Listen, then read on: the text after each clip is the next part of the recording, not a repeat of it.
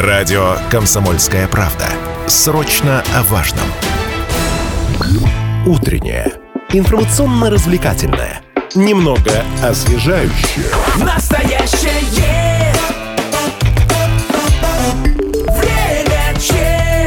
сейчас поговорим об инциденте в образовательном центре номер 5, который произошел на прошлой неделе и стал известен на всю страну, к сожалению. Однако посмотрим мы на него не с позиции взрослых, а с позиции тех, кто стал непосредственным свидетелем этой самой драки, которая произошла. Да, последствия этого, инцидента у нас э, и стресс, и страх, и бессилие, и паника, и прочие неприятные чувства, которые возникают у школьников, когда они видят вот нечто подобное, что происходит в стенах школы, а может быть на школьном дворе, а может и где-то угодно, в туалете ли это происходит в школьном и так далее, и так далее. С этим еще нужно справиться ребятам, которые это видели. Я думаю, мы даже не всю еще гамму этих эмоций, Эмоции перечислили. описали, да, Там и- много всего разного. А может, от, гнев и от злость, личности зависит. Может, кто-то даже, не дай бог, повторить захотел. Ну, как бы тут от, от человека зависит.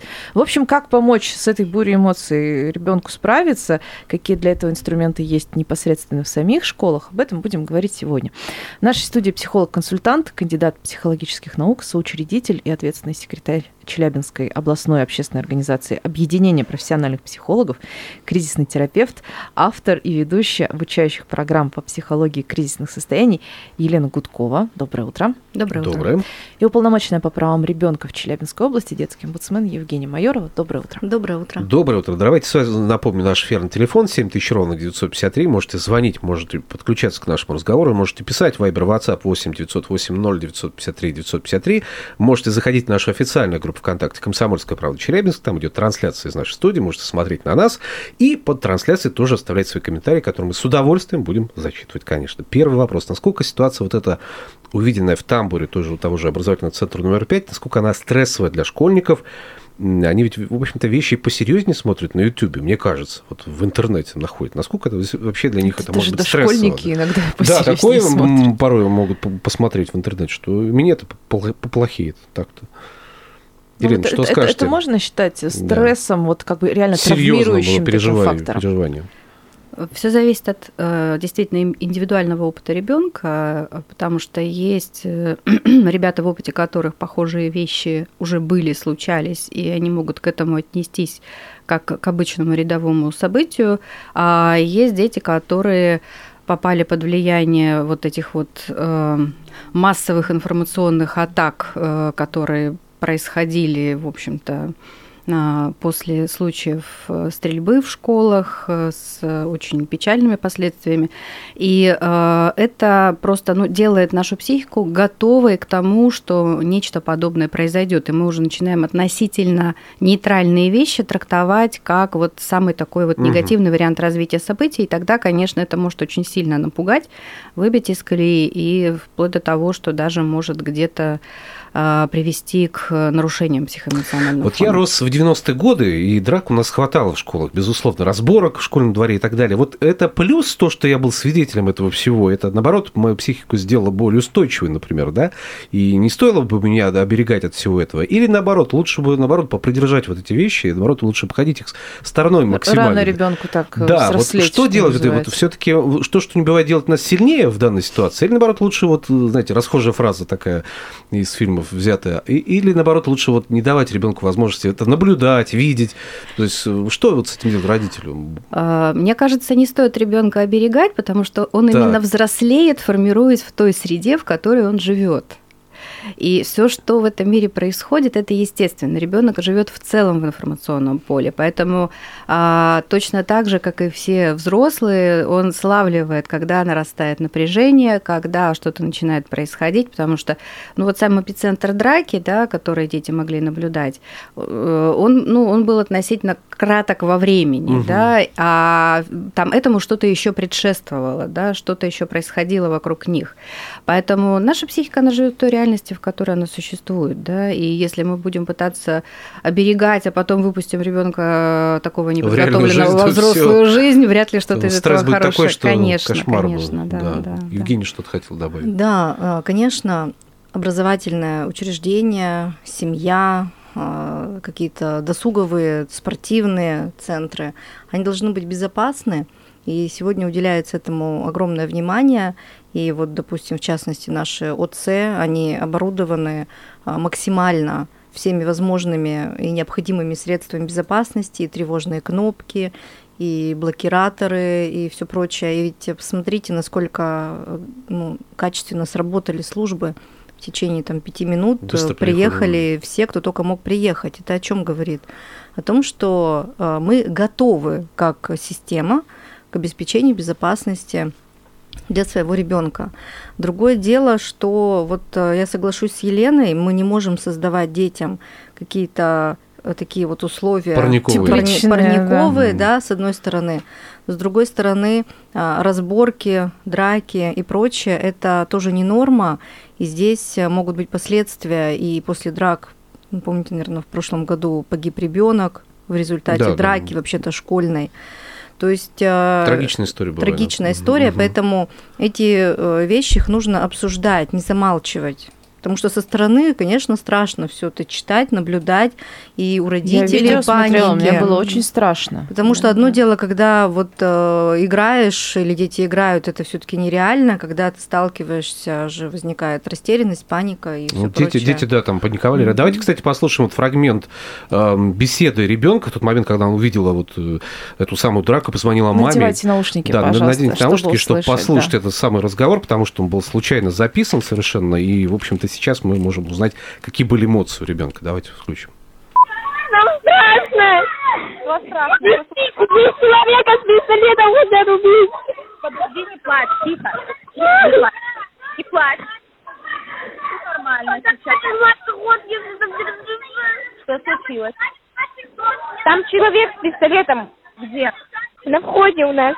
Ты его как или пускает, или как случилось это? Мы не знаем, мы из школы вернулись сейчас, и там просто драка. И стоит с пистолетом. Хорошо, сейчас учителя где? Я не знаю, где. Там сейчас у нас только англичанка заперла вот здесь, и все. Мы сейчас идем младший проход. Ну вот, вот они эмоции непосредственно ребенка, который увидел произошедшее, и насколько она переживает это глубоко и эмоционально, да, происход- Вот э, в данном случае, когда есть звонок, да, со стороны ребенка, родителю, как правильно родителю вести в этой ситуации? Мне кажется, здесь мама просто молодец, да, вот мне по ощущениям, молодец. что она прямо Ее абсолютно мама, да. спокойный Спокойно, голос и заинтересованность, там, но спокойная совершенно. правильно мама себя повела? Мама очень грамотно поступила, и это, в общем, действительно важно, э, во-первых, э, самим сохранять э, спокойствие. Насколько, настолько, насколько это возможно, но мы все-таки взрослые, да, и адаптационные возможности психики, они у нас немножечко повыше, да, даже если очень сильно страшно, мы можем все-таки собраться и дистанцироваться от своего страха, Мгм. да, оставляя его в поле зрения. Ну, где-то. не все, конечно, как психологи МЧС А, скрипки. Важно очень э, действительно э, задавать очень простые конкретные вопросы. Где ты находишься, что происходит, как выглядит человек, на каком-то расстоянии, да, насколько сейчас безопасно то место, где ты находишься. А Если вот в данном случае, насколько я понимаю, учительница уже предприняла какие-то меры, заперла их в кабинете, да, это очень Ну, важно. Потом выводили по проходам Да, здесь полезно улицу, да. давать э, конкретные очень рекомендации, да, там не идти на, на шум.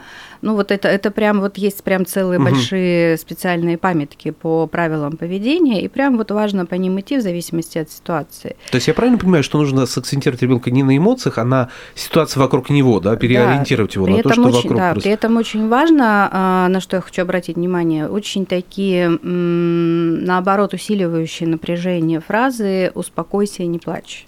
Да, потому что слезы естественная реакция, да, ребенок сбрасывает напряжение, выплеск идет спонтанно, там успокоиться, естественно, что это ну, невозможно, это только мы обратно да, заталкиваем в бутылку. Слушай, ну, посмотрите, она же собралась, она сформулировала Здесь очень мысль, важно просто э, воспринимая то, что выплескивает ребенок, а, не реагировать на чувства, а реагировать именно на фактаж и давать инструкции по тому, Мгм. что ты можешь в этой ситуации сделать. Мгм. То есть, э, когда говорят, ну не плачь, ну успокойся, это наоборот плохо. Лучше Так- просто так это не- пропустить, Пропу- не да, реагировать на эти конечно, эмоции. да. Ага. Ну, а когда здесь, здесь все понятно, здесь и си- ситуация происходит в данный момент. Там ребенок позвонил из эпицентра событий. Он на полном серьезе думал, что там с пистолетом стрелять их будут. А, значит, э, Там когда учителя напугались, мягко Так, говоря. так, Да, конечно, конечно. все там перепугали. мы, Мы зная, напуганы. Даже зная здесь-то всю фабулу, мы смотрели видео, и вот я смотрю и думаю, мне не по себе, при, при том, что я прекрасно знаю, чем началось, чем закончится, что там будет дальше. А вот смотрите, когда ситуация уже прошла, осталась в прошлом, там, концу дня, на следующий день, через неделю, это все там не мгновенно проходит, а, к чему нужно присматриваться для того, чтобы понять, какой след э, в ребенке оставил, оставила эта ситуация? Есть ли у него травма, и если она есть, то какой она глубины? На что обратить Травма внимание? может проявиться сразу, э, может проявиться спустя какое-то время. И здесь важно просто э, первые дни позволять ребенку выпускать все то, что у него внутри накопилось. Дети обычно интуитивно сами рассказывают, и очень важно предоставлять им эту возможность. Мгм. Важно слушать, кивать, э, поддерживать какими-то междометиями, ага-угу. Очень важно выражать свою заинтересованность. а, При этом а, понятно, что родителям может быть тяжело раз за разом или близким да, выслушивать одно и то же. А, Важно просто понимать, что в данном случае это не капризы, да, это не истерики, вот, которые вот на зрителя, это потребность, а, потому что рассказывая раз за разом, детализируя, ребенок таким образом ну, освобождается от этого опыта, он его структурирует в своей голове, потому что, ну что такое травматический опыт? Это некий вызов, который бросает нам реальность, с которым мы не можем справиться. Да? У нас нет опыта справляться с этими ситуациями.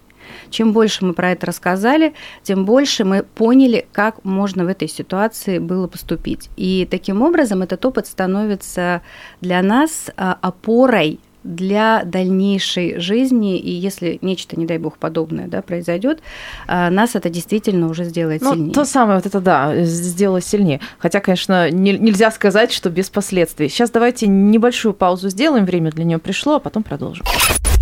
Мы продолжаем. В студии Лидия Андреева и Станислав Гладков. Э, Разбираем сегодня инцидент в образовательном центре номер 5 с массовой дракой, но не саму фабулу инцидента больше, а говорим о том, э, как справляются с травмирующим опытом эмоциональным э, дети и как им в этом могут помочь родители. Ну, эта ситуация, она как раз с таким опытом и является. Я напомню, в нашей студии кризисный терапевт, автор и ведущий обучающих программ по психологии кризисных состояний Елена Гудкова и уполномоченная по правам ребенка в Челябинской области Евгения Майорова. Давайте я напомню, телефон наш эфирный 7000 ровно 953. Можете звонить, можете задавать свои вопросы, подключаться к беседе, можете писать Viber, WhatsApp 8 908 0 953 э, 953 или подключаться к нашей трансляции, нашей официальной группе ВКонтакте «Комсомольская правда». Там тоже можете смело задавать свои вопросы.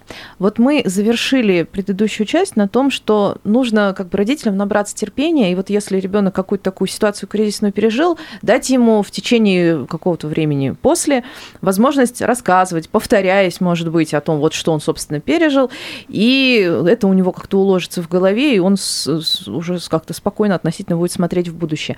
Но есть такое мнение, что чем больше ты вот э, как-то пилишь опилки, жуешь жвачку, тем хуже ты делаешь сам себе и своей будущей жизни, потому что ты вот застреваешь в прошлом. Ну, как бы это взрослые э, тоже, насколько я понимаю, склонны делать. Так вот, где грань между вот этим пилением опилок и укладыванием в своей голове для того, чтобы потом спокойно дальше жить? Вот, Диана. Ну, Вот смотрите, а, такая переработка э, опыта, который выходит за рамки привычного для нас, да, то, то, что мы называем сейчас словом травма, оно обычно происходит ну, в течение там, ну, нескольких дней, да, ну, до нескольких недель может происходить, если прям ну, действительно была пережита ситуация угрозы жизни, да, что-то такое очень жесткое. Дальше потом реакции естественным образом идут на спад. Ну вот отреагирование случилось, да, и параллельно происходит встраивание этого опыта в мою картину мира, да, а я адаптируюсь, у меня вырабатываются новые адаптационные механизмы, и дальше я уже возвращаюсь к нормальной жизни. А, Сложности возникают тогда, когда действительно происходит залипание, да, и здесь чем может помочь старший, там, родитель, да, педагог, близкий, а, помогая ребенку, то есть вот первая фаза, она про отреагирование, а вторая фаза, она как раз про интеграцию, да, задавая вопросы или а, прям вот констатируя, да, что ты сделал правильно, То есть очень важно фиксировать внимание ребенка на том, что он справился, он молодец, у него получилось и указывать вот на те моменты, которые он сделал правильно, и те э, действия, которые помогли ему справиться. То есть, в принципе, проговаривание, да, определенное проговаривание ситуации с, с точки зрения реагирования на какие-то угрозы, которые возникали, а ребенок же по-разному воспринимает эти угрозы. Это может быть mm. реакция другого человека, старшеклассника, может быть, да, эмоциональная реакция на его поведение и так далее. Он же примеряет себя в этой ситуации. Что бы я делал э, в случае, если что э, произойдет? А вообще вот эта стрессовая реакция отложена, она чаще более травматична, драматичная, чем вот на месте, что называется, реакция. Вот как здесь понять? Э, эффект вот здесь и сейчас возник, да, эмоциональный и сложный, тяжелый эффект.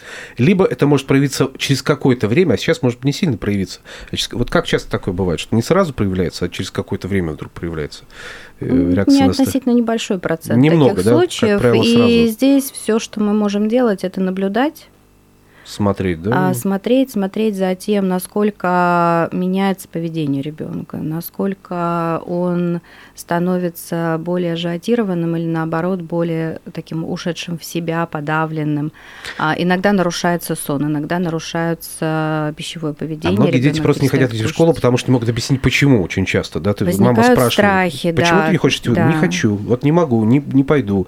А вроде причин нет, вроде хорошо учится, вроде все нормально. И начинаешь думать, а что с ребенком не так? Почему не хочет идти в школу? Наверное, тоже звоночек определенный для вот, понимания сути психологических процессов в нем и так далее. Угу. А, вообще очень а, правильно сработали наши службы, и угу. практически там, в течение а, часа была организована горячая линия в школе для учащихся и родителей.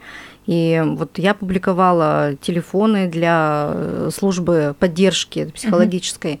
Тут родители, конечно, не психологи. Если э, вы чувствуете, что вы не знаете, как ответить ребенку на вопросы, не понимаете, как его поддержать, то нужно обязательно обращаться за помощью, потому что для ребенка это может быть либо опытом, в котором он справился, и это будет для него ресурсом, либо это может остаться страхом, на который он будет реагировать. вот здесь мы взрослые можем ребенку в этом помочь. Угу. Ну вот э, все время же так получается. Я сейчас даже не только про популярную культуру, это и в принципе в каких-то расследованиях э, начинают докапываться, что вот там кто-то что-то плохое совершил, а вот у него детская травма на самом деле, она там давно-давно-давно, вот как это не проработано, и вот поэтому он такой. Сейчас я, конечно, ужасно упрощаю, э, но я к чему? Обязательно ли нужна э, помощь квалифицированного психолога, который, вот, что называется, со степенью? Или, в принципе, это все дело можно можно решить в пределах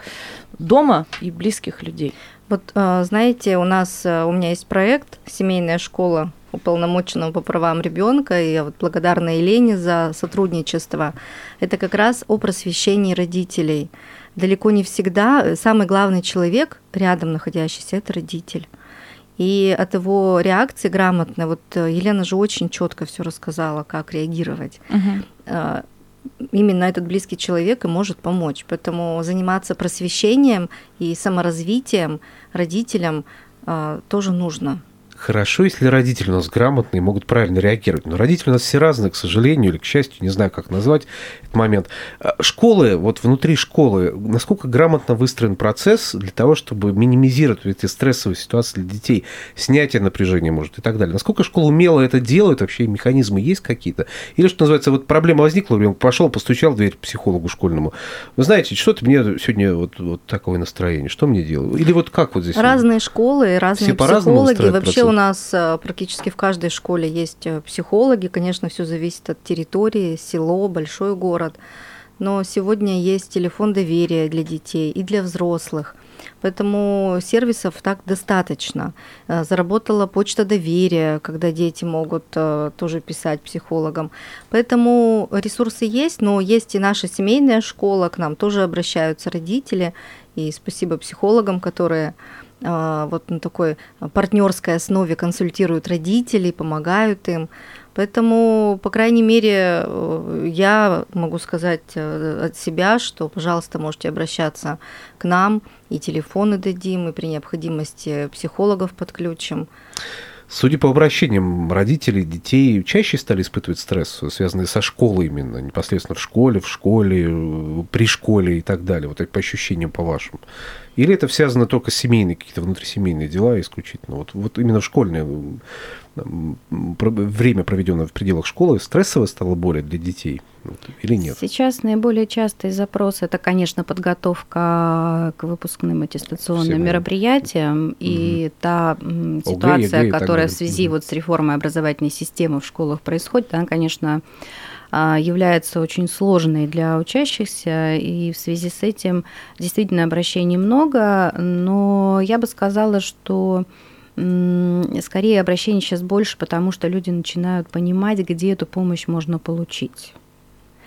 А, потому что если раньше действительно вынуждены были справляться сами, и для этого действительно были какие-то механизмы, которые могли реализовывать педагоги в том числе, да, то сейчас их возможности сильно ограничены, и временные, и функциональные, и с одной стороны, а с другой стороны действительно получилось сейчас так, что достаточно много других источников поддержки, и вот э, про почту доверия мы как раз вот эти выходные с командой с нашей отработали на совершенно потрясающем выездном выездном интенсиве, где собрались э, вот эти вот избранные люди, которые горят, которые готовы, которые включаются. И понимаем, что работа идет, э, специалисты достаточно грамотные, можно это делать не только в режиме личного посещения или телефонного звонка, но и в письменном варианте. Спасибо за ценные советы. Я думаю, родители возьмут на вооружение обязательно все то, что вы сказали. Психолог-консультант Елена Гудкова была в нашей студии, полномочный по правам ребенка в Челябинской области Евгений Майоров. Спасибо, Спасибо. огромное. Обращайтесь. Обращайтесь. Спасибо. Настоящее время чат.